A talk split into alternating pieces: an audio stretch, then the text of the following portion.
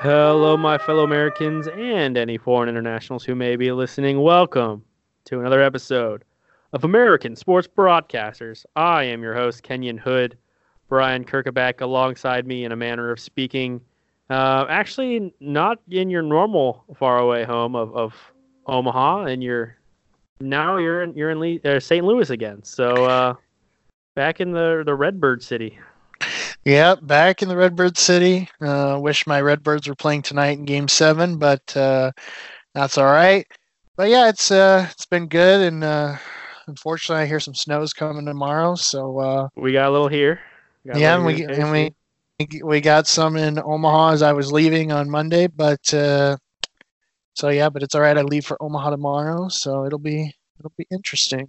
And this is Brian do you realize that by the time this this episode gets put up, it will be Halloween Day? So it's a very special, spooky episode for which we have done nothing particularly spooky for to prepare for, unless you happen to be Oklahoma. So, well, that or if yeah, there's plenty of teams, including Kenyon yours and I's team. Yeah, that very yeah. spooky and scary and very spooky. I uh, yeah, I got scared a couple times. Um, yeah. I'm so we we will definitely get to that, but uh, yes, spooky, scary Halloween, happy Halloween, all.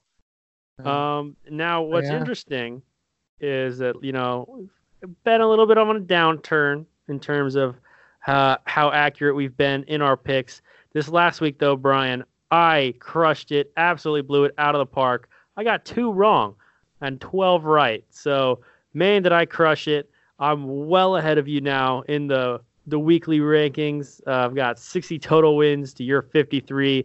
Tied it up week to week, four, four, and one. I think that uh, that's an advantage me there, right there. So I'll take that. you know, uh, it's, I'm just letting you get comfortable. You know, just letting Mhm. you letting you feel safe, and then uh, then I'm gonna get a little spooky, scary, and uh, and take and, and take you out. So uh, you just you just keep waiting, Kenny. You just Uh-huh. keep waiting. I'm sure. I'm sure. After you know, I I started off with a really great win. Just recapping the season here. So so uh, so far for our, our, our fellow listeners. I I started off with a win, took three straight L's, and boom, right back on top. So I'm re- uh, ready to go. Uh, Brian, let's hop right into this here. The first one, the biggest one in the Big Ten, Wisconsin at Ohio State. We thought it would be close. You thought Wisconsin would win. I did not. I was at least more correct. Ohio State wins 38 to 7. Yeah, I was I was very surprised on this one, um, just at how far spread it was. Um, but the big thing here is it just you know Ohio State has just continued to prove that they're ready and uh, that they're a very solid team this year. And if, you know I don't see any reason um, or anybody who's going to really put up enough of a fight to keep them out of the playoffs. So, um, you know, for anybody any other teams you know that are in that top four, be very worried about this team. So Ohio State team lo- looks good, and and the next game was a big SEC game. Number nine Auburn at number two LSU. You know, and for me, this kind of surprised me as close as it was, but we both went with the Tigers, Kenyon.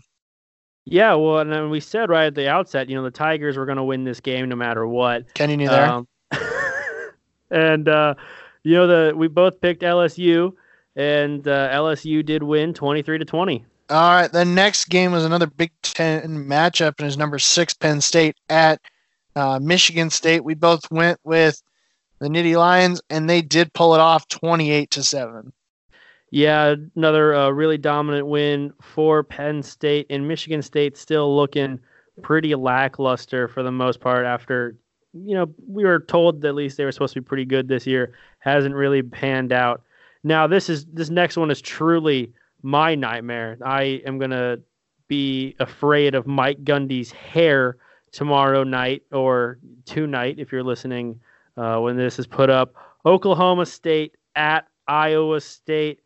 Oh my goodness, Brian, I still cannot get this game right. Cannot get this pick right. No matter what I do for Oklahoma State, always get it wrong. You made the smart play and just went against whatever I said.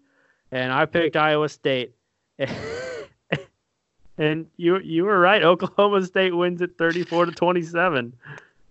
Yeah, Kenny, you know, and I, I think the biggest, you know, kind of surprise here, the biggest storyline here is you have an Iowa State team who's at home, you know, had, you know, kind of hit a hot streak, got back into the top 25. And here comes this Cowboy team, you know, having some troubles and came into Ames and, you know, had this game and, and had it, even though, you know, score line only won by seven, they, they had, you know, pretty good control of this game the whole time.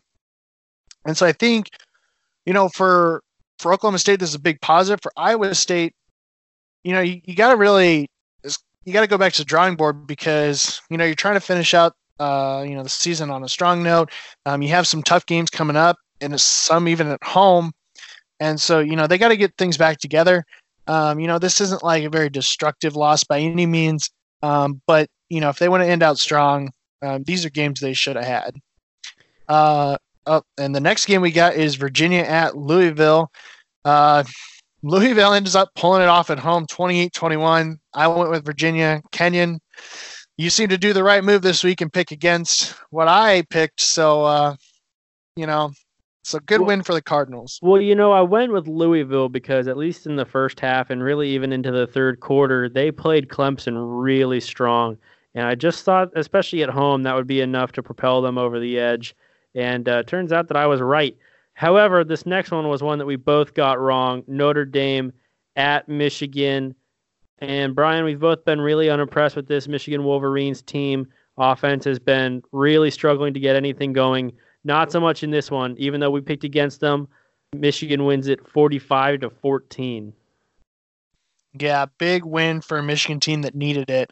Um, and you know, I this game was hard because I, you made some great points, Kenyon. We both have been uh, really unimpressed with this Michigan team, but Notre Dame is consistently overrated um, time and time again. And so this this game was a hard one to pick. But uh, I guess in that game, God bless the Wolverines.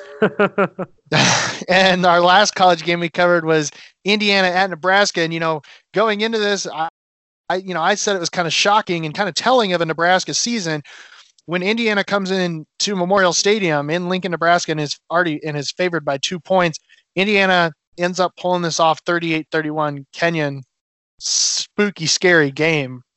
Spooky, scary game that I still got a, a win for here. Um, I picked Indiana, and it hurt my soul. Still hurts my soul that I had to do that.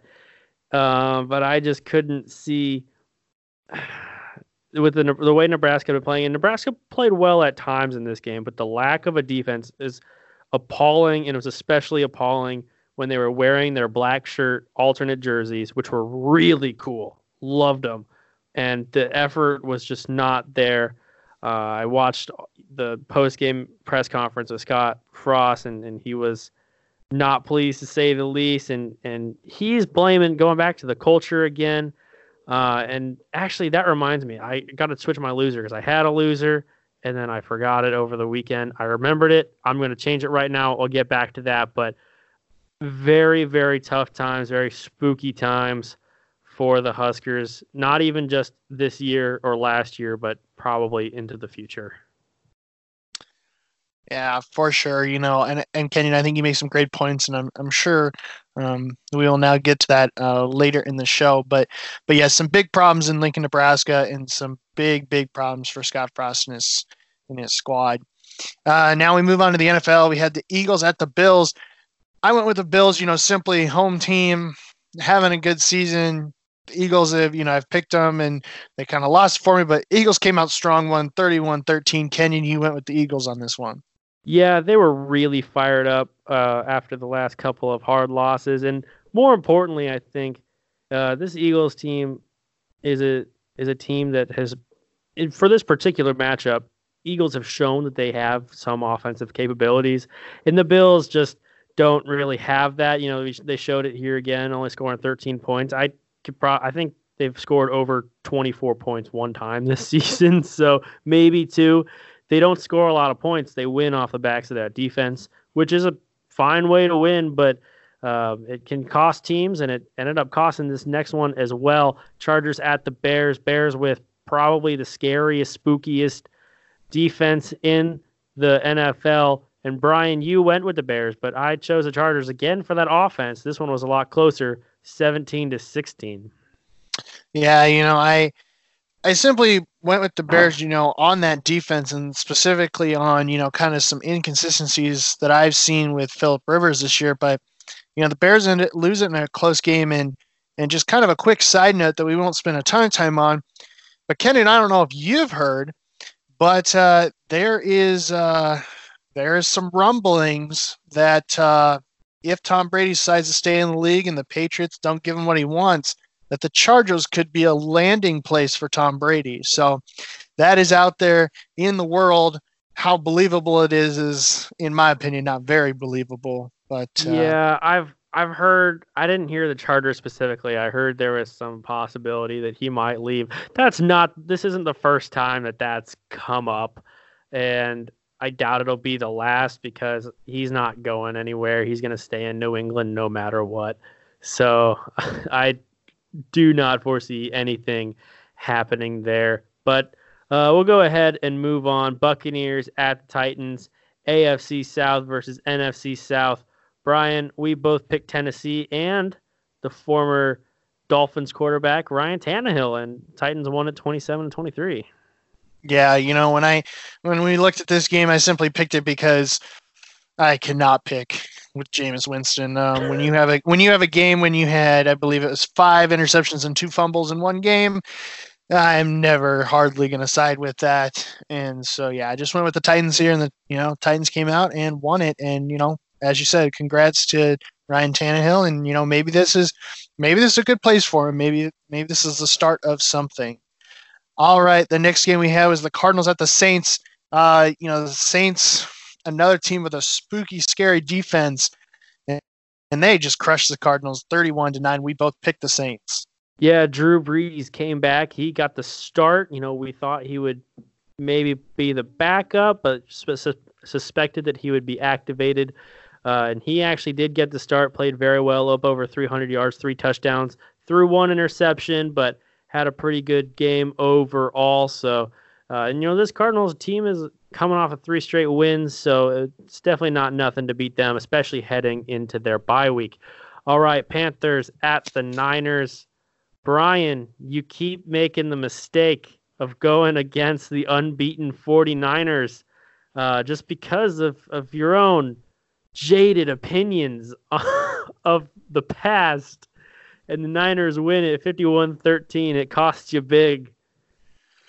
It did. It did. But, you know, I did have other reasons in this. You know, I, I had some faith in Kyle Allen, um, you know, in his time with the Panthers and what he's been able to do. But uh, yes, uh, my my uh, my shaded vision, my my hatred for the 49ers for something that happened in the past has has hurt me time and time again. So who knows? Maybe in the future I will change, or maybe I will just consistently uh, take an L, and then the one time they lose, I'll be like, "See, I told y'all they can lose." But uh, we will see. We will but, see. But you know what's interesting when you mentioned Kyle Allen is he loses one game to an unbeaten team, and all of a sudden everybody stops wondering whether when Cam is healthy, whether Kyle Allen is going to stay the starting quarterback or not, and everybody is, "Oh, yep, it's Cam. It's Cam Newton. Cam Newton's the guy. He's the guy." Exactly. That's just just the topsy turvy nature of the NFL is amazing sometimes. People lose games, guys. It, it happens. It's um, even even the Patriots never went 19 and 0. 18 wins, but one giant loss. Okay, Raiders at the Texans. Uh, Brian, we both picked the Texans. They won it 27 to 24. Yeah, you know, I I don't think there was really any question that the Texans were going to win this game. You know, going into it, um, you know, and and really, you know, with this game as close as it was, I think, I think in a way, it, you know, the Raiders can kind of take away that I think they're they're close. And what I mean by they're close, I just think they're close to finally getting to a point where, you know, there's not there's not as much disappointment. I'm not saying they're close to a Super Bowl, but but they're they're they're close in making those things work. Um, and so you know you know hold tight. I know it's hard, especially when you're paying your coach ten million dollars a year for 10 years, but hold tight. I think the Raiders they're, they're on the cusp. I think they're getting there. And the Raiders would have won that game were it not for a couple of really, really immaculate plays by Deshaun Watson. And he basically willed this game to be a W for Houston at home. So that was really the key difference, especially doing it with one eye for part of it. So yeah. real, really impressive. There it is. All right, so our last game was Kenyon's favorite team, the Packers, ah, at the Chiefs. Saying that. At the Chiefs. That's and, that's been the scariest thing of the night. and you know the the thing is, we bo- we both picked the Packers going into this. Um, basically a lot to do with the absence of Pat Mahomes, but actually this game, you know, stayed pretty pretty close. And Kansas City actually, you know, they they were down early, 14 you know, and actually, you know, was fighting back very well. But uh, credit to what I consider one of the greatest quarterbacks of all time, Aaron Rodgers, Kenyon's favorite. And, uh, you know, they end up winning. Uh, Packers, I believe, are now, I want to say, is it seven and one? Six seven and one? And one. Seven, seven and one. So go, Pack, go. Kenyon, what do you have to say about this game? Oh, stuff of nightmares. Uh, I was actually really impressed with Chiefs uh, stand-in quarterback. I believe his name is Matt Moore. Matt uh, Moore. He came out of California two weeks ago, coaching high school football, and Andy Reid gave him a call and said, "Hey, you want to play in the NFL?" And he was like, "Not really. I'm pretty happy with what I'm doing right now." and Andy said, "Well, you know, you can always coach high school football. Uh, you can't always play the NFL." And talked to his wife, and his wife was like, "Yeah, go play in the NFL for a little bit." So yeah, no, he did, and he actually did a really good job. You know, he wasn't flawless on the day, but I don't think he threw a pick, um, threw two touchdowns. So really pretty impressive for him, and I, I think the Chiefs Chiefs are going to be okay at least for a little while without Patrick Mahomes. Obviously, you want to get Pat back. He's the former MVP. So he's kind of been undergoing a little bit of a spooky Madden curse this year. So uh, not an easy season for Patrick Mahomes, but I think the Chiefs, you know, give him some mid-range competition. I don't know who they got next, but give them some mid-range competition, and, and I think they'll come out with a win. All right, mentioned it before. Get just recap again. 12 to 8 Brian, 60 to 53, 4 4 and 1. Man, am I crushing it. Uh, you know, you know, Kenyon. Uh, every dog has its day, and the years is going to come to an end very quickly. So just we'll just see. know that. Just know that. Um, and also just honorable mention. Um, I believe uh, Jason, uh, my buddy I work with, had ten wins this week. So once again, I take the L from two the, the areas. I took so many L's this past weekend, guys. It's not even funny. I just I just can't. But yes, I took another L. But Kenyon, I guess you get to keep your your job is safe now that you've beat Jason. So, um, well, that's um, something I'm not used to hearing. but but, uh, but uh, no, I, I told Jason I was coming for him, and and and I did. So I got to keep swinging. All right, winners and losers for the week.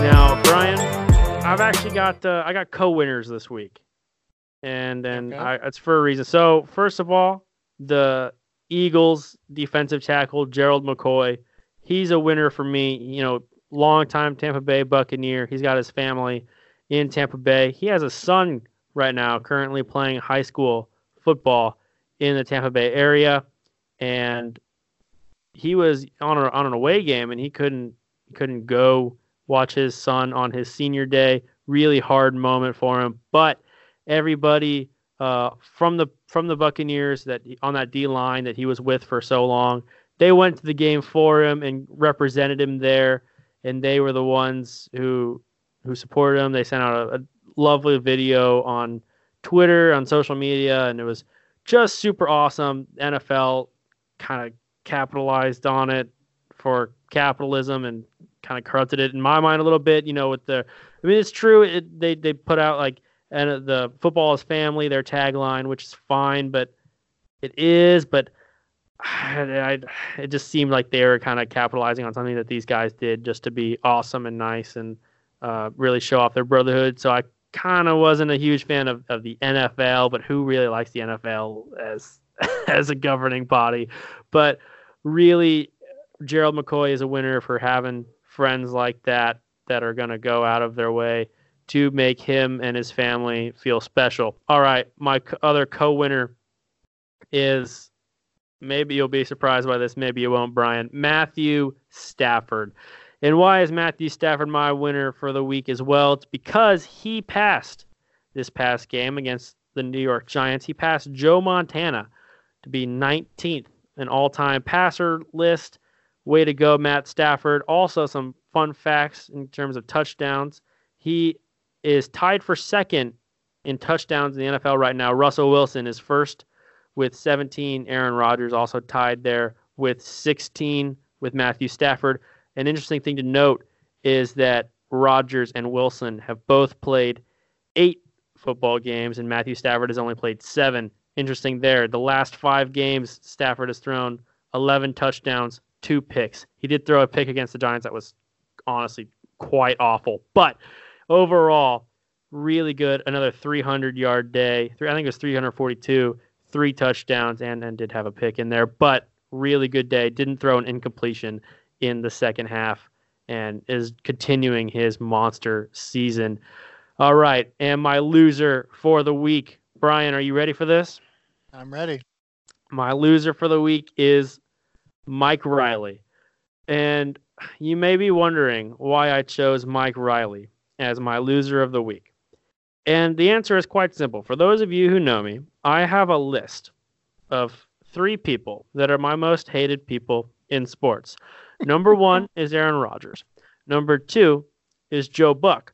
Number three used to be Madison Bumgarner, but he kind of dropped out a little bit after the Royals came back to win the next World Series, and time has gone by, and I still don't like him at all, but he isn't quite the hatred of number three. Mike Riley this past weekend, he fit up into that number three because I decided, uh, with very little evidence, but it, it's probably true, I think, that Mike Riley is the reason that Nebraska is still so bad that he just trashed his program as hard as he did. And now he's such a nice guy that I can't really hate him as an individual, as a person, the way I do the other two. But I really despise everything that he did professionally and everything that he did for our program and for our culture. So Mike Riley, you are the loser, but don't feel too bad for the guy. He's still going to go out and get some ice cream tonight. Yeah, so before I jump into my winner or loser, I do want to say something about you bring up Mike Riley. Kenyon, I'm actually going to disagree with you. I do not believe Mike Riley is sole to blame for the terrible culture at Nebraska. And the, and the reason I say that is, you know, last year there obviously wasn't um, very high expectations for a Nebraska team that had come off with Mike Riley, and you know, then they ended up, you know, they went four and eight. But when you looked at, at basically their second half of the season, the team seemed to come together. They were playing a lot better. Lost a close game against Ohio State. You know, ended up winning their the four games they had. So I think there's a bigger issue here, and I think it's in a way, it, and I'm not saying they haven't, but I think it's time for Scott Frost and his staff to take responsibility for it um, because it, it just seemed at the end of last year you had this team coming together, and now you have more.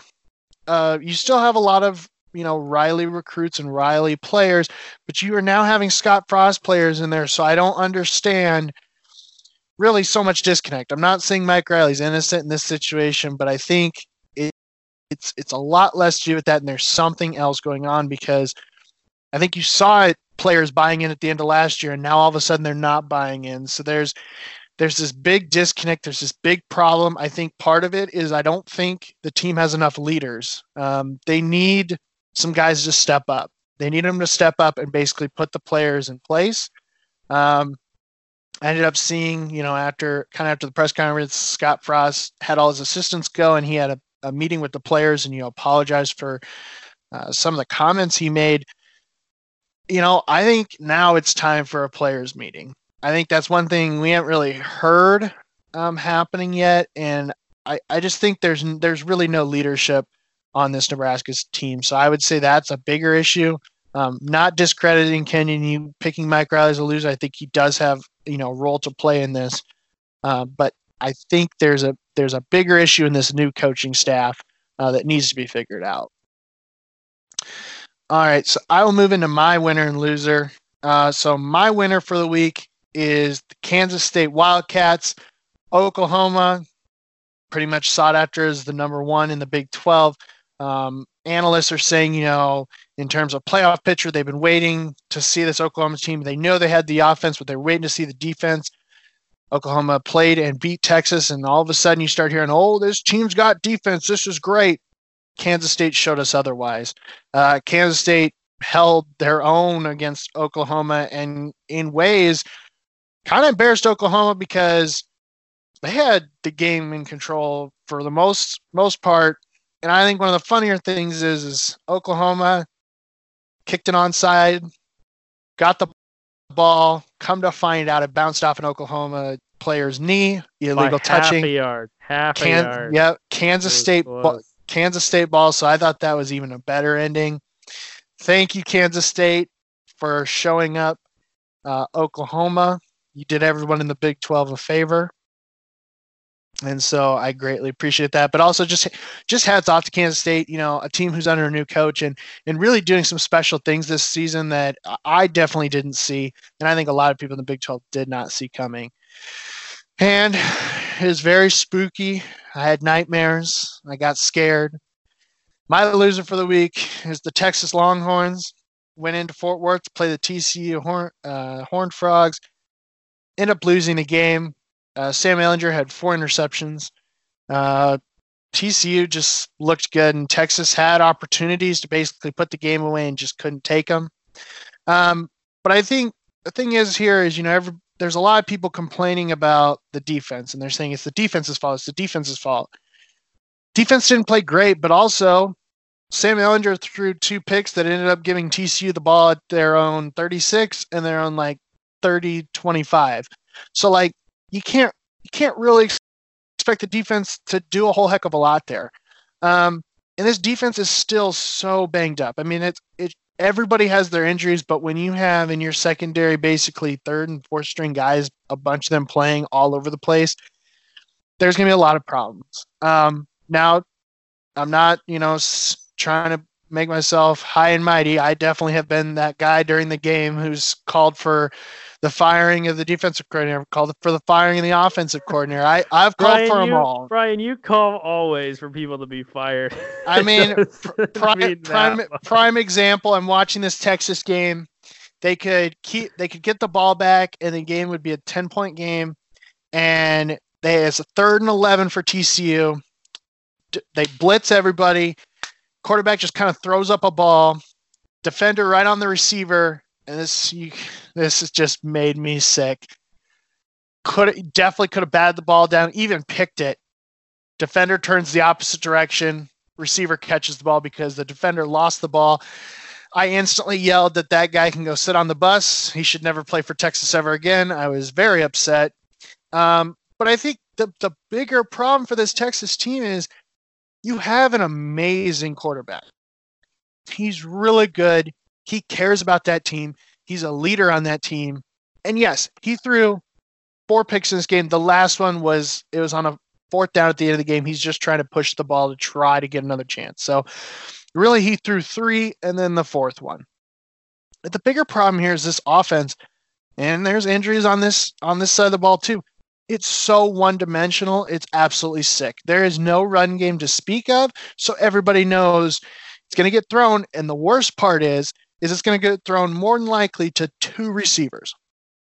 Now there's other receivers on the field, and they're good receivers, but they just keep pinging these certain, you know, these certain receivers are running the same play time and time again. It is abs- it's it's sick. There's no reason the offense should be so one dimensional. Um, so, you know, I, I've said it and I, I hate saying this, you know, as a fan, I will always stay a fan of Texas, but there is a very real possibility for these Longhorns, you know, these this last stretch of games for having, you know, kind of a strong start to the season, there's a chance they don't become bowl eligible. And that's sick.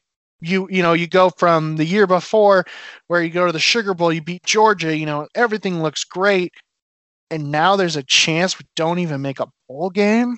So Texas got to get some things figured out. They have a bye week to do that. And but they they do have some tough games coming ahead. They have Kansas State, they have Baylor, they have Iowa State away, and they finish out the season with Texas Tech. So you know, some big games coming up. Now, if they can come out and win these, there is still a very small chance with the loss for Oklahoma. If Oklahoma were to lose to Baylor and then Texas were to beat Baylor, there is a chance Texas would still go to the Big 12 title game. But if they would have won against TCU, basically they controlled their own destiny. Now it all is based on how Baylor does and how Oklahoma does and how all these other teams do. So unlikely Texas goes to Big 12 title, title game. But if they win out, there is a there is a shot. Uh, so Longhorns, Longhorn fans, hold steady. There is a chance, but I, I, you know, kind of with Nebraska, there's there's a lot of things that need to change um, to get to that point. So Um, Brian, Yes, what I'm hearing is is that your DB's coach should be replaced by a cat. yes, there's a very good possibility, especially in that instance. All the guy really had to do is stick both arms out, and he would have hit the ball. But For so those yes, of you who don't know, we have we have a, a running joke that a defender is a cat batting a ball of yarn, and the football is the ball of yarn. You just gotta go and swat it. Meow. Meow. Just just swat just swat the ball away. So you know that that's all they had to do. But uh, yeah, so you know, uh, both Nebraska and Texas have by Or I am I right, Ken? Nebraska's a bye week as well. Uh, no, Nebraska already had their bye week. Um, they're playing. I want to say like I think I think I they get I another bye. didn't write it down because it wasn't worth looking at. um, I want to say Uh, they, they oh they go to Purdue. That's what it is. no, that. Oh yeah, yep, they you're go to right. Purdue. You're right. I, I, don't know why. I don't know why I thought they had a you were like dead set on it too. had a buy. I, I do apologize. Not for the first time you've been wrong. Oh, I do. I do apologize, but no. Um, so, and, you know, for the Nebraska team, that game is is very important. All right, we will move on to the uh, MLB playoffs. So, as we are recording right now, it is currently Game Seven between the Houston Astros and the Washington Nationals. And you know, this this series has been has been absolutely wild. Um, you know, you had the Nationals jump out to a 2-0 lead, and then Houston come back and win. Uh, let's see, three straight, and then you know the Nationals ended up uh, winning Game Six, and actually currently it is the bottom of the fourth with the Houston Astros up one nothing. But definitely has been a fun series, Kenyon. Yeah, and what's what's really interesting to me about this series is that there haven't really been any close games. It seems like they've all been pretty much been blowouts. Uh, if you look at the margins, let me pull them up here. Game one is actually the closest game, five to four Nationals. Game two, 12 to three Nationals. Game three, four to one Astros. Game four, eight to one Astros. Game five, seven to one Astros. Game six, seven to two Nationals, and as you said, right now one nothing Astros. They've been a lot of lopsided games inside of this series, which tells me that these two teams are pretty evenly matched. We've seen a lot of pretty good pitching from the Nationals at times. We've seen some great hitting from both both teams, and uh, certainly last night Justin Verlander didn't have his top stuff, but it's been a real back and forth series. You know, there have been eliminations for for both teams, and I tell you what, I I don't really know who's going to win tonight. Could be anybody, but uh, as of right now, just as a reminder to everyone, Brian, you did pick the Nets, and I picked the Astros, but I think it's going to come down to the ninth inning. I'd have to agree. I think I think this you know series has been so you know back and forth. So so I think this game you know it's it's going to be. Uh, I think this game might be you know very tight, um, and so so we will see. But yes, I I'm sticking with the Nats. I think I think they just I don't know they just have that feel. They have that feel. All right, so we'll move on to our next segment, and that'll be bet the house. Um, so uh, last week, I do believe I did okay. Uh, the Texas game was definitely egg on my face. Um, yeah, so I believe that was that was a bad one, but I think the other ones I did just fine on. Um, so for this week, I do have three games for you. Given my bet the house on one of my on the first NFL game I have done, uh, for this segment. Uh, Kenyon asked me to keep an eye on this one, so I do think it's quite interesting. So the Lions will head to Oakland to play the Raiders, and the Raiders are favored by two now, predominantly at least in college, and I believe it'd be the same for the Raiders. The home team normally gets about a six point advantage, so um, to to help with to help with the spread. Now you know playing and playing at Oakland can be tough. You know you're playing on week, the baseball sorry, field. Yeah, last week when I was uh, when I pointed out to you, they were dead even. I've never seen a line just say even before, so uh, that was why I had you look at it. Um, interesting to see that what it is now. Yeah, so Kenyon, I I'm sorry to do this to you, but I'm going to say bet the house on the Raiders.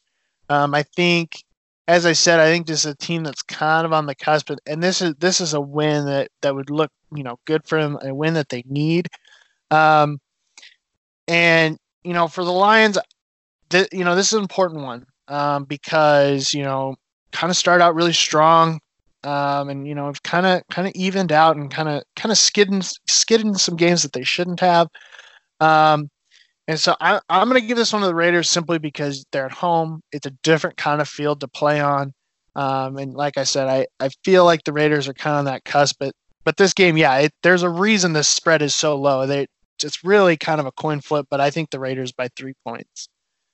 Um, next game we got, or the one that I picked, uh, Michigan heads to Maryland. Michigan is favored by 21 points. So, you know, after that impressive win against Notre Dame, I, you know, I think – I think you know very impressive, and I think uh, you know it's possibility that that it saves Jim Harbaugh at least for another year. But I think you know coming off that, they're definitely probably looking past Maryland. Maryland has not looked good uh, since their first couple of games, and that was against pretty weak opponents. However, I think in a way uh, this is a game where Michigan could come off such a high that you know they they kind of struggle against Maryland and Maryland being at home. This is you know this would be a big game for them to try to try to jumpstart the rest of their season. Um, so I'm gonna I'm gonna say bet the house for Maryland. Um, they more than likely will still lose this game, um, but I don't believe it'll be by 21. I think 21 is just a little too much. And then the last game I picked was a Big 12 matchup. West Virginia heads into Waco, Texas to play Baylor. Baylor is favored by 17 and a half points. I think this is way too low. Um, this is a West Virginia team that against uh, when they played Texas, and, you know, kind of played Texas close, but I believe their quarterback threw like three or four interceptions. Um, Baylor is looking very strong this year. You know, that they're really trying to make a statement in the Big 12 and so I think they continue this. I think they probably win by probably close to 28 points. You know, this is the Big 12 where uh, a lot of points can get scored very fast. So um, those are my three picks for bet the house. You know, you could win three houses. So uh, well, bet the house. You, I'll call you on it here uh, next week. All right, moving on here to the probably the the biggest news of the year in terms of sports. The NCAA, Brian, voted to allow players to profit off of their names. You know, we saw the bill pass in California. New York was trying. From the article I read from the Associated Press, it basically said the NCAA decided, you know what? These people can't tell us what to do. We're going to do it ourselves. And that's what they did. So now you can, you know, go play college football. You can sign autographs. You can do endorsements and all that kind of stuff, get you paid for your jersey and all that, and that is all going to be allowed now. Brian, um, what are your thoughts on that? Yeah, you know, I'm a I'm a pretty uh, staunch opponent for paying college athletes, and and I only say that because I I think it I think it affects the um I guess the kind of like uh um just simply you're playing the game because you love the game. I mean, obviously college sports you play to try to make it to the next level, but but there's just something about college sports that it's so much different than uh, the professional sports, and and part of that's the talent, but it's also I just feel like there's there's more this affection and love for the game, and and I feel in some instances this is, this is a chance that we lose this. But let's just take college football for example. You know, in college football, we love every year when we can see you know an appalachian state beat michigan in, in a last second field goal and where kansas state can knock off oklahoma or South Carolina can knock off Georgia. You know, so many other games I can think of that were big upsets, and you just wonder. You know, we don't know yet. The NCAA has, you know, has voted on this and said yes, we're going to do it, but we don't know the specific rules are going to come out yet. Um, it's still going to be a couple years before this is fully implemented.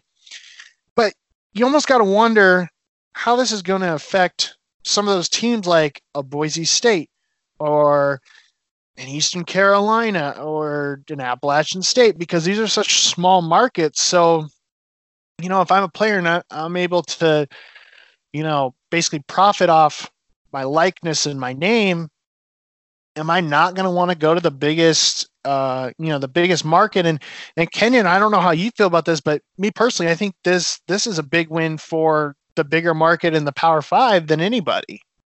Yeah, and I've touched on that before, and and I think even within Power Five, you why would you go to Purdue or Vanderbilt when you could go to even even to not play? You know, you can go to like Ohio State, or you could go uh, to in the SEC. Maybe you go to something like know, Tennessee. Even like Tennessee is not that good right now, but they're a huge market. Uh, you know, they got the whole state there basically.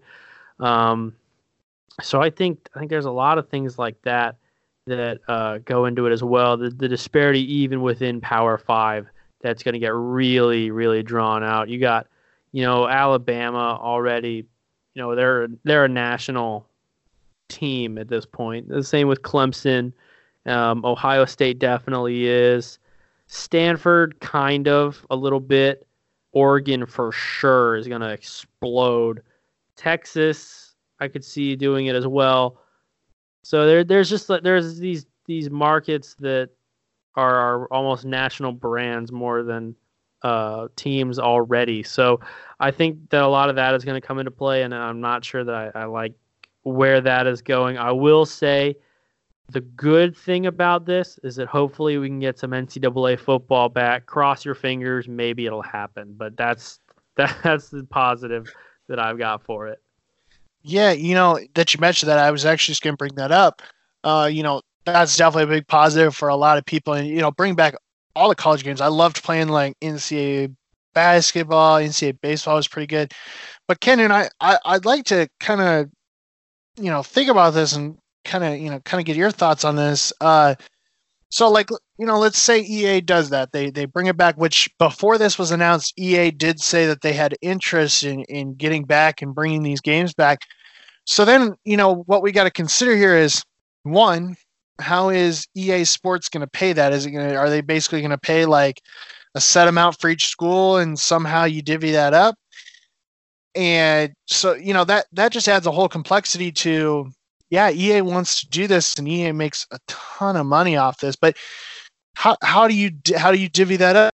Up and in a, you know you got to everybody on the team is you know you would think the roster is going to be very similar. The likeness will be there.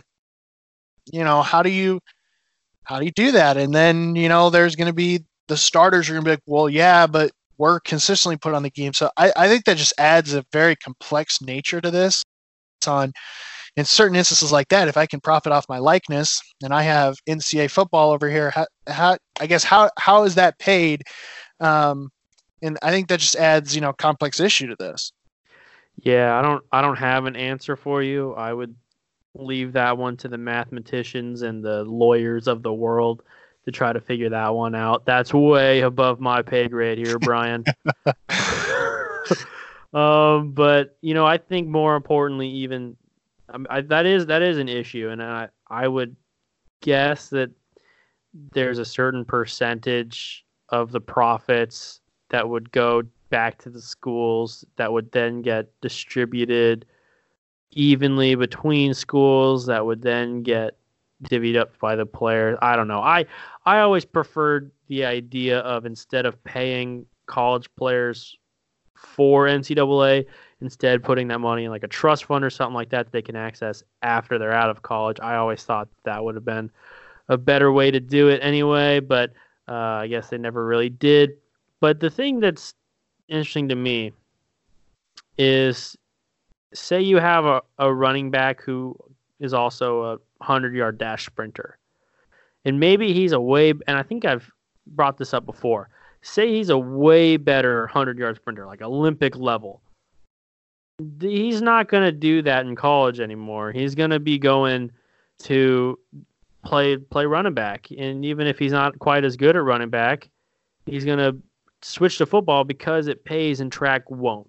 You're not going to get that recognition from track. You're not going to get the autographs or the deals or anything like that. So all of these non-profit earning sports, your rowing, your rifle, rodeo sometimes, lots of R's apparently, bowling, there's a not R word.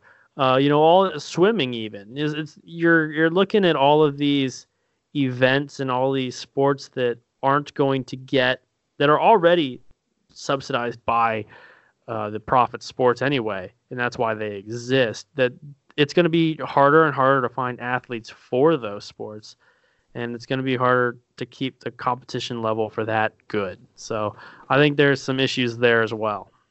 Yeah, I think I think that's an interesting point, and and you know like you know this is this is what tasked the NCAA here because you know they said that you can you know profit off your name and you know that, but if if they don't if they don't kind of put the rules in place. I mean, just think about how easy now it would be for, you know, like for example, it's very cut and dry. If you sell a jersey with my name on it, then you, you know, yeah, I should now under this on its face, I should get a cut of that. But tell me there won't be players who are going to try to go after their athletic departments on, well, my likeness you know i'm out there on the field for you and that's part of the reason you have people in the stands. Like they, there's just so much complexity to this and so many like different fa- facets of income that students are now or student athletes are going to now try to get that it i think this is just going to cause a big mess. But I, I think another thing is and we've seen it a lot in uh, not so much in professional baseball, but a lot more in the professional football and the in professional basketball. But you know, and Kenny and I, you and I saw this in our time in in Lincoln, and I could only imagine at some of these bigger schools. You know, we we used to see, you know, we go out on the weekends and we'd see, you know, uh, students just drop an exuberant amount of money at a bar or you know just on activities on the weekend now take that with now you're paying these players. Some of them are now going to be able to get in, you know, get endorsements while in school. So, you know, they're going to have all this money. What's, you know, and we and we see this, you know, a lot in with professional athletes already that, you know, have this money, you have this access, you have the ability to do all these things. A lot of times you get yourself into trouble. Get yourself into sticky situations and and I think that's that's another thing that you know schools are going to have to deal with because these students are going to be like look at all this money i got.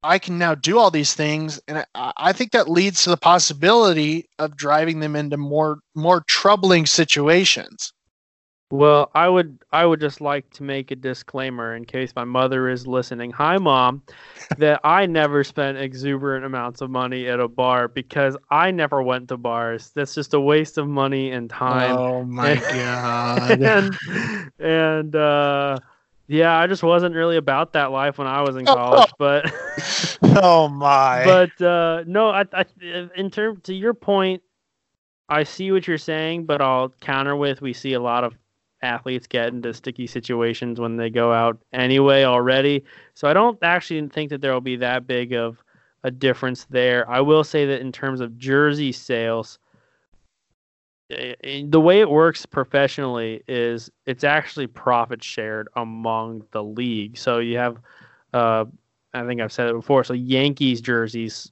sell more than anything else's and the Yankees only receive a portion of that. Part of the reason the Kansas City Royals stay afloat is because they're getting Yankee sales, and obviously not just I'm just using that as an example, but that's true. I mean, it gets divvied, divvied up amongst the league. So are are these sales for uh, J.K. Dobbins at Ohio State? Is that going to help Indiana or Rutgers at all? Is that going to? I have no idea. Uh, I don't think they want it to, by the way it sounds. But it, I mean, you got to take some of that into consideration as well. Yeah, that's, that's a good point. But yeah, I think I think the biggest thing about this is just there's there's going to add so much different complexities and level and and right now it's a lot of it's speculation because we've only seen on the face you know you see the big headlines that says you know ncaa basically you know allowing these players to profit off their likeness and their name but we don't know what that means yet. We don't know what's still going to be restricted. We don't know to what extent uh, the ncaa is going to allow that. So there's still a lot of questions out there but but uh, at least for me i see this as this is largely going to be not a good situation. Um, and I mean, I think the big, the biggest, you know, negative outside the ones, but Kenyon, I think you brought up the most important negative is these basically non-profit sports, basically the ones that you know, like track and rodeo and bowling and you know all those kinds of things. There's going to be, you know, there's going to be now, you know, students who are not going to really pursue those anymore because that's not going to make me money um, at least as, as it's currently stated now. If if you know Kenyon, you have a point. If if there's going to be some kind of profit sharing basically between the NCA, then then there's still a possibility these sports stay afloat. But I I think that's probably the biggest negative, and really the only real positive I see right now is possibility of NCAA sports video games coming back. But uh, we will definitely have to see how this unfolds, um, especially as more states propose legislation. Yeah, but I think we probably covered that enough for right now. So let's get into our picks for the week. Try to get out of here and let you enjoy your spooky night. Um, so Brian, we got a good one here. I didn't get a chance to type in my picks yet, so we're gonna have to do this on the fly once more. We already talked about it. Michigan at Maryland. You said you're going Michigan. I'll go ahead and join you on that with Michigan. All right. I think I think that's a good pick. I think um, you know, this team might, con- you know, look past this game and come out a little sluggish, but I think they're definitely way more prepared, um, and this should be probably a pretty easy one for them. Uh, next game we got is Virginia Tech at Notre Dame. You know, Notre Dame coming off that off that uh, loss, big loss against uh, Michigan. Virginia T- Tech, you know, not super special team. They, yeah, I believe they're five and three. I want to say somewhere in there. It's not having a bad season. you know what? I'm gonna go with the Hokies. Kenyon, is God gonna bless the Hokies? Yeah, here's here's what I would say. Virginia Tech is not a smart pick here. Notre Dame is definitely the smart pick. However, I will also say that it wasn't smart to pick David over Goliath, or very tired analogy. It wasn't very smart to pick Gideon over the Oh boy. Um, was that the Philistines too? I have I forgot. Uh, that was. It wasn't smart to pick God's team on any of those. And while you think that Notre Dame may be God's team, clearly you haven't seen enough college game day. God loves the Hokies, Brian. Virginia Tech. Great pick. Great pick. All right. big, big SEC game with a lot of playoff implications. Number eight, Georgia goes into the swamp. Number six, Florida. Kenyon, where are you going on this one? Hmm. Interesting, interesting. You know, I actually don't think there's as many playoff implications here as, as you might, as one might say at its glance. Um, Florida, I think they're still their one loss is to LSU. I think that's their only loss. So mm-hmm. they have a chance at getting in there, but I don't think I don't think they're going to beat out Bama for it. So and, and uh, Georgia after losing to South Carolina is, is out. So I'm I'm going to lean Florida here because I really don't like Jake Fromm in any kind of big situation. Uh, uh, and and he didn't have a good game again in that South Carolina game, and hasn't really had a super great game since then either. And I just, I really don't like him. and I, I like Georgia quarterbacks. Matt Stafford's from from Georgia, but I just don't really like Jake Fromm at all. He's never developed into that superstar he was supposed to. Yeah, I think the swamp's too much for the Bulldogs here. I, I'm going with Florida, and and you know, I think you know whoever wins this game on the like like you said on the face, but based on their win loss, playoffs not necessarily there, but they can really shake up the SEC and have a chance to bring some momentum to knock off possibly in Alabama. So, you know, this it has implications on no matter uh, what has it, especially has implications in the SEC. so the next game we go to is a rivalry game Miami at Florida State, a Florida State team that is struggling under Willie Taggart, and a Miami team under Manny Diaz that has made some shocking wins this year, but has also had some heartbreak. Kenyon, where do you go here? You know, it, it I think they both are a 500 team. I think I think they're both four and four. So think so. You can't, like that. Yeah, you, you can't pick it based off of record alone, and, and you rarely actually can. But I'm thinking in this one, I'm going to lean towards the Crimmicanes. Um, you know, I think they have a couple of better wins and a, a near loss or a, a, near win to, to Florida earlier on in the year. So I'm gonna I'm gonna go with the Crimmicanes in this one. Uh, I don't think it's particular a blowout or anything like that, but I think I think they'll win it. Yeah, I think I think this is a safe bet to go with the Crimmicanes as as much as it's just under Willie Taggart, it's so dysfunctional at Florida State, and I and I it's just hard to pick with them. And Manny Diaz, him and I, we have some bad blood with his time at Texas, but I think he can beat the Florida State Seminoles. So I'm going with the Crimmicanes as well. All right, Kenyon, the spooky, yeah. scary game of the week for the you. Scariest game. so now we have a we have two teams in the Big 12 who've come off big wins for them just in terms of mo- uh, momentum. You have TCU who beat Texas, big step forward for them, and you have Oklahoma State who went into Ames and knocked off number 23 Iowa State. Kenyon, what does Mike Gundy's hair tell you to do?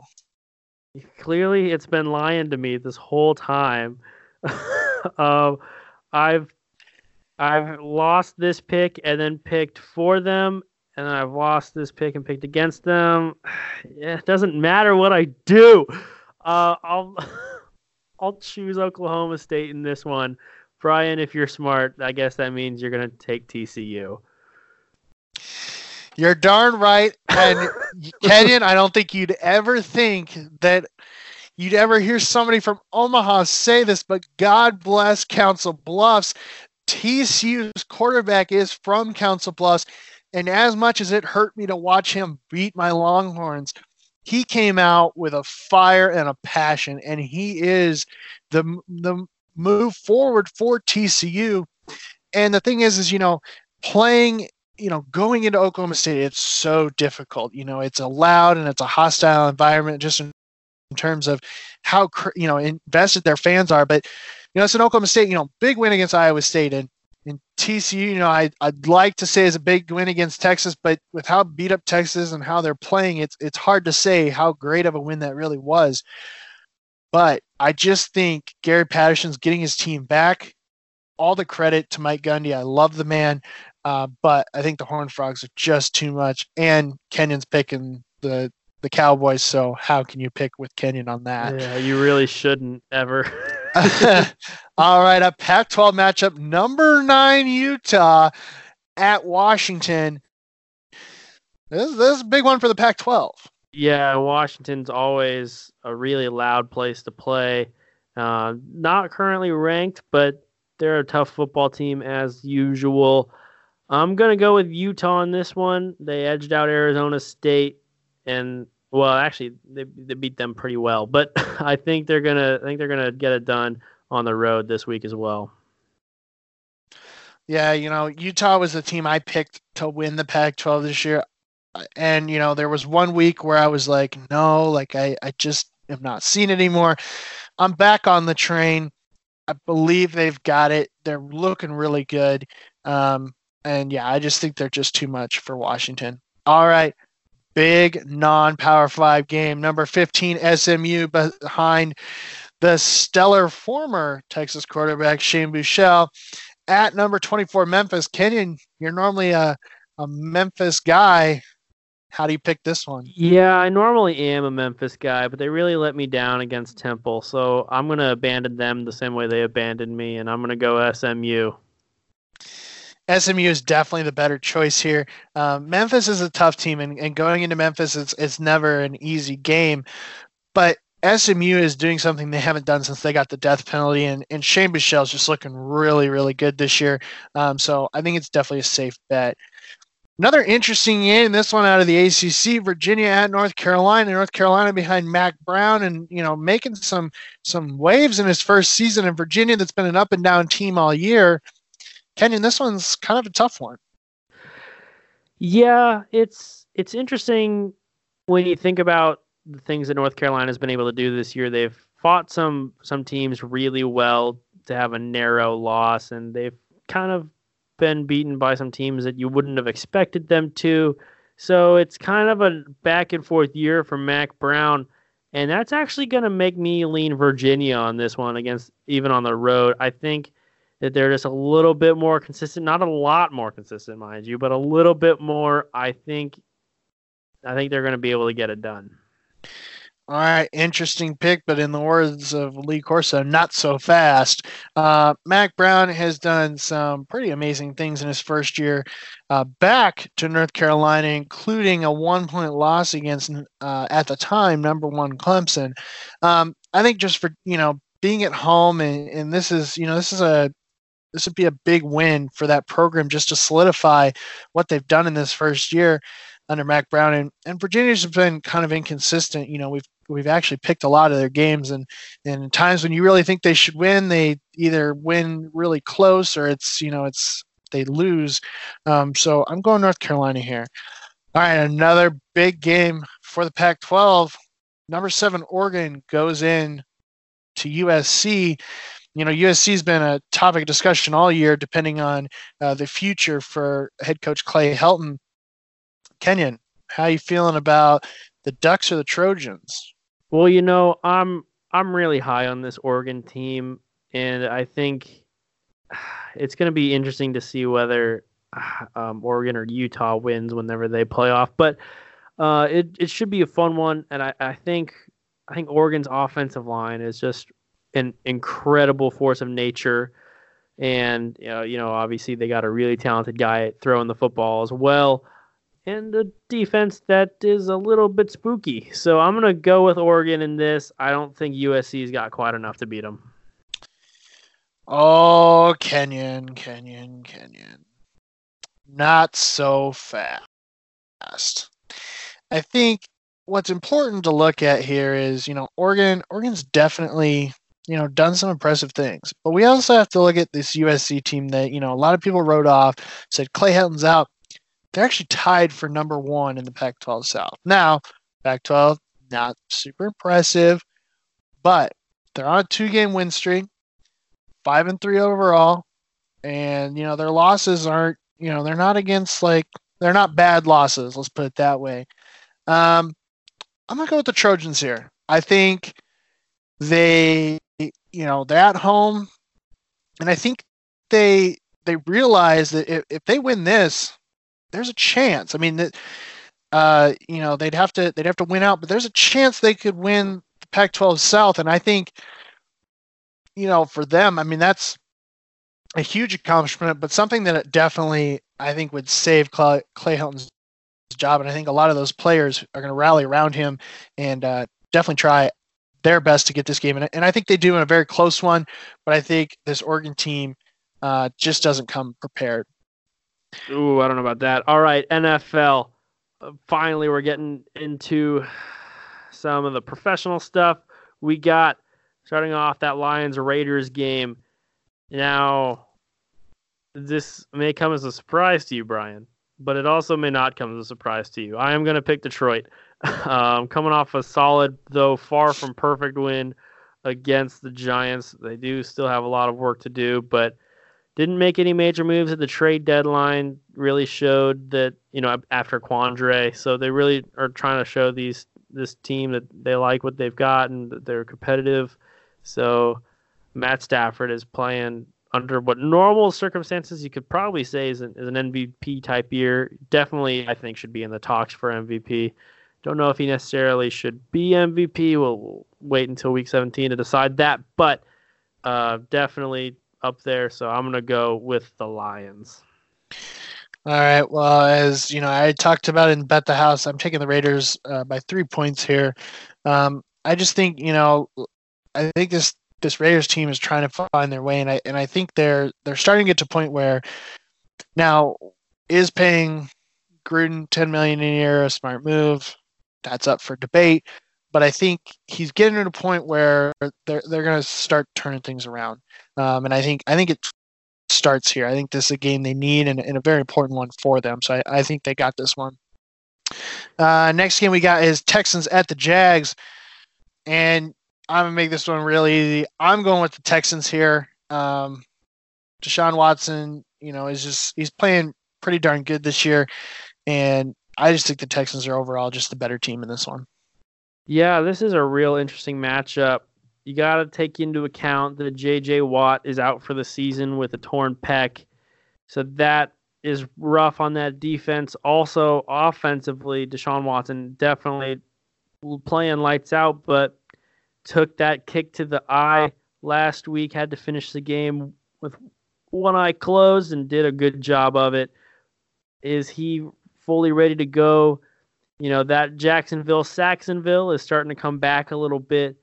Minshew has played pretty decently. Hasn't equated to a bunch of wins yet for Jacksonville, though. So I am going to go with the Texans in this one. I think it is a very close game, but I'm going to go ahead and roll with Houston. All right, next game pretty good one again. Vikings at the Chiefs. You know, Matt Moore is going to be the starting quarterback once more for Kansas City. And the Vikings team that has been trending up, you know, had a bit of a shaky start, but they've been really getting the ball rolling here the last few weeks, really gotten into a bit of a groove. Brian, which way are you leaning on this one? Yeah, you know, if Pat Mahomes is is playing, uh, I don't really have a question which way I'm going. You know, it's hard. I think you know the Chiefs kind of showed you know last week against the Packers that they were they were able to keep it close and actually stay very competitive without Patrick Mahomes, uh, but you know fell short. You have a Vikings team who I don't like Kirk Cousins. He's so inconsistent, and it's it's really comes down to whether or not he has a good game. I mean, the Vikings defense is good, but you know you still have to put up points uh, to win the game. I'm gonna go with the Vikings only because Mahomes isn't playing. I do like Matt Moore. I think you know for him to be able to just you know like you said go from coaching high school football just stepping up to do this. I think he's playing you know decent, um, which is more than some of the backups in the NFL can say. Um, so you know I think I think Chiefs have a very good shot and they're gonna stay competitive, but I think the Vikings just edge them out here. Well, I don't think they just edge him out. I think they actually beat him by quite a bit, and not because of Kirk Cousins, but because of Dalvin Cook. That that run game has been the crux of the Chiefs' defense. They haven't been able to stop the run from really anybody, and Dalvin Cook is, at least statistically, one of the best rushers in the league right now. So it's going to be hard for them to stop, and I don't think they will. I'm going with the ground game of the Vikings. All right. Titans at Panthers should be a good one. Still Kyle Allen, but you know what? Ooh, it's really close, but at home, I got to lean towards Christian McCaffrey in his, I would say, MVP type season. Uh, I think it is a very close game, probably about three point difference, I would guess. But Brian, uh, how are you thinking? I'm going with the Panthers here. I'm going because I think I think they got to respond. Um, to losing last week, and I and I I agree with you. Christian McCaffrey's having a great year. I also like just Kyle, Kyle Allen and how he's playing and how he's responding, be putting in. You know, I mean, by all accounts, he's you know he's filling some very big shoes uh, behind Cam Newton. I hate saying that, but um, he is. And uh, you know, and I I think that I agree. I think this game's close. I think it's separated by three points, but I, I'm gonna give it you know to the home team. Uh, our next game is Patriots at the Ravens. Can Ravens have shocked us before. Can they do it again? That's the question, isn't it? So the Patriots' only real competition to this point has been the Bills, and and that's it. And the Bills are a, a good football team, but they're not a great football team by any means. And the Ravens have had some impressive wins, like going into Seattle, but also some kind of harsh losses like going into Kansas City. Now this game is at home, so that give that helps them at least a little bit there. and it's really tough to say for sure. And I like you, you never can say that the Patriots are going to overlook anybody. I think I think Bill Belichick is too prepared for that, and by prepared for that, I mean he has a, a camera. Wait, what? No, I didn't say that. Yeah. Um, oh, that's the truth. um, but I, you know what? I am to go with the Ravens on this one. You know, as much as we say it every year, there seems to be a little bit of uh, uneasiness in that that especially that offensive locker room for New England, and beyond that, they just pushed uh, Josh Gordon on IR, and it was like some kind of conditional IR. I I didn't know this, but um, I guess they have to cut him after he returns, so that was weird. I don't know exactly how that works, uh, but I guess I guess he's basically out of the team now. So you're looking at your your main receiver being Edelman, and Edelman is good, but he's not going to be able to carry the load for you like that. He's not the same red zone threat. You're going to be relying a lot on James White to get this done for you, and Rex Burkhead is, is going to be a, a big mix of it as well. I just don't think there's enough weapons on this team to go up against a pretty good Ravens defense when, you know, especially it's a Ravens defense that's going to be putting up points. The the Patriots eh, right now are giving up the fewest points in the league, but again, haven't played a lot of good offensive competition. The Ravens are some definitely good offensive competition with a, that dual threat quarterback of Lamar Jackson. I think this will be a fun one to watch. I think it'll be pretty close, but I am going to go with the Ravens in it. Yeah, I'm to go with the Ravens as well, um, simply because, you know, a lot of the points you pointed out. But the thing that would lose this game for the Ravens is going, you know, that Patriots defense has been stout. Now, as you said, they haven't really played that much competition, but the big thing for them is the turnovers. They they love and they get the turnovers. So the Ravens got to take care of the ball and they got to be very careful. If they start turning over the ball, Patriots will just they'll they'll kill them. I mean, it's as simple as that. So the Ravens, I think, have to score early and they got to score often. Um, what you're got, saying is the the Minutemen will will or the the pine. Uh, nah, I guess that's a little too early. I was gonna make a Thanksgiving joke in Halloween, yeah, but it doesn't really little, work. Does it? We're a little early, but yeah. but the but the big big thing is they got they got to get out and you know score score early, get that you know that momentum going, and they got to be consistently, uh, if nothing else, switching, uh, flipping the field. Uh, Tom Brady's just too good if you give him, uh, you know, short field. So um, those are big things. Um, may seem like you know normal obvious things but uh, against this patriots team that i mean that's what you have to do. So our last game we're going to cover is the cowboys at the giants. Daniel jones. I'm i'm still on the train. It, the, the, it hasn't correlated to a lot of wins. It's been ugly I'm, I'm still there still sitting there still loving that i bought my ticket this would be a big one this would be a big one to take. and I don't want to I don't want to make like a foolish choice just simply because of where I'm at and what I'm saying. But I might just be making one. I'm going to go with the Giants. I'm going to give Daniel Jones the benefit of the doubt. I'm thinking the Cowboys maybe come in, aren't as well prepared. You know, there's a lot of things swirling around this Cowboys team, a lot of things outside of the locker room, outside, off the field, in terms of what's going to be happening to Garrett. What are we going to do about this? What are we going to do about that? So I'm I'm hoping, you know, maybe maybe those things are causing some seeds of doubt. They're thinking too much about that, and you know, maybe the Giants can can get in there and do what they need to do and come out with a W. Well, week one, these teams played in Dallas, and Dallas won. I believe it was thirty-five to seven. And while it is that was the home game and the first game of the year, Eli Manning did not surrender 35 points to the Cowboys. That was that was the Giants defense. And that Cowboys offense is pretty much the same exact force. You know, they had a couple injuries a couple weeks ago, but mostly are healthy again. So I'm going to lean Cowboys here. I think they're a stouter team. I think they're a more complete team. They're not done by any means. The defense has not impressed me so much this year as it has in years past. I think it has a long way to go. I think it's just kind of average right now. and an offense that shows flashes. It it has moments of being truly special, like it did when Dak and Zeke first came onto the scene, but it hasn't quite recaptured that magic yet. And honestly, at this point, you have to start wondering if it ever will. It might, it might not. I don't know. That's a discussion for another time.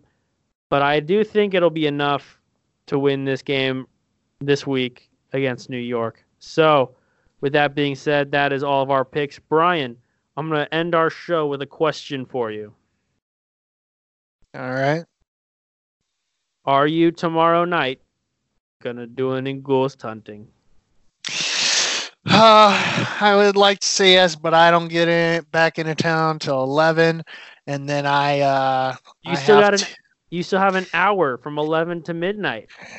You're right, but I have to go to work tomorrow, and then I gotta. Uh, I'll actually be heading to Kansas City for the weekend. I have training on Monday and Tuesday, so once again, just more travel. I don't really have time. I would love to. I really would, um, but unfortunately, I don't think I'm gonna be able to do the ghost hunting on Ah. Halloween. I know disappointment. The, the ghosties will be very sad. I know, but don't you worry, everybody. Have a great Halloween. Get tons of candy. Have a scare or two. We're continuing just to make America Sports Broadcasting great again. Kenyon, any last words for our loyal viewers? Ooh. Ooh. Boo. All right, everyone. Have a great night and a happy Halloween.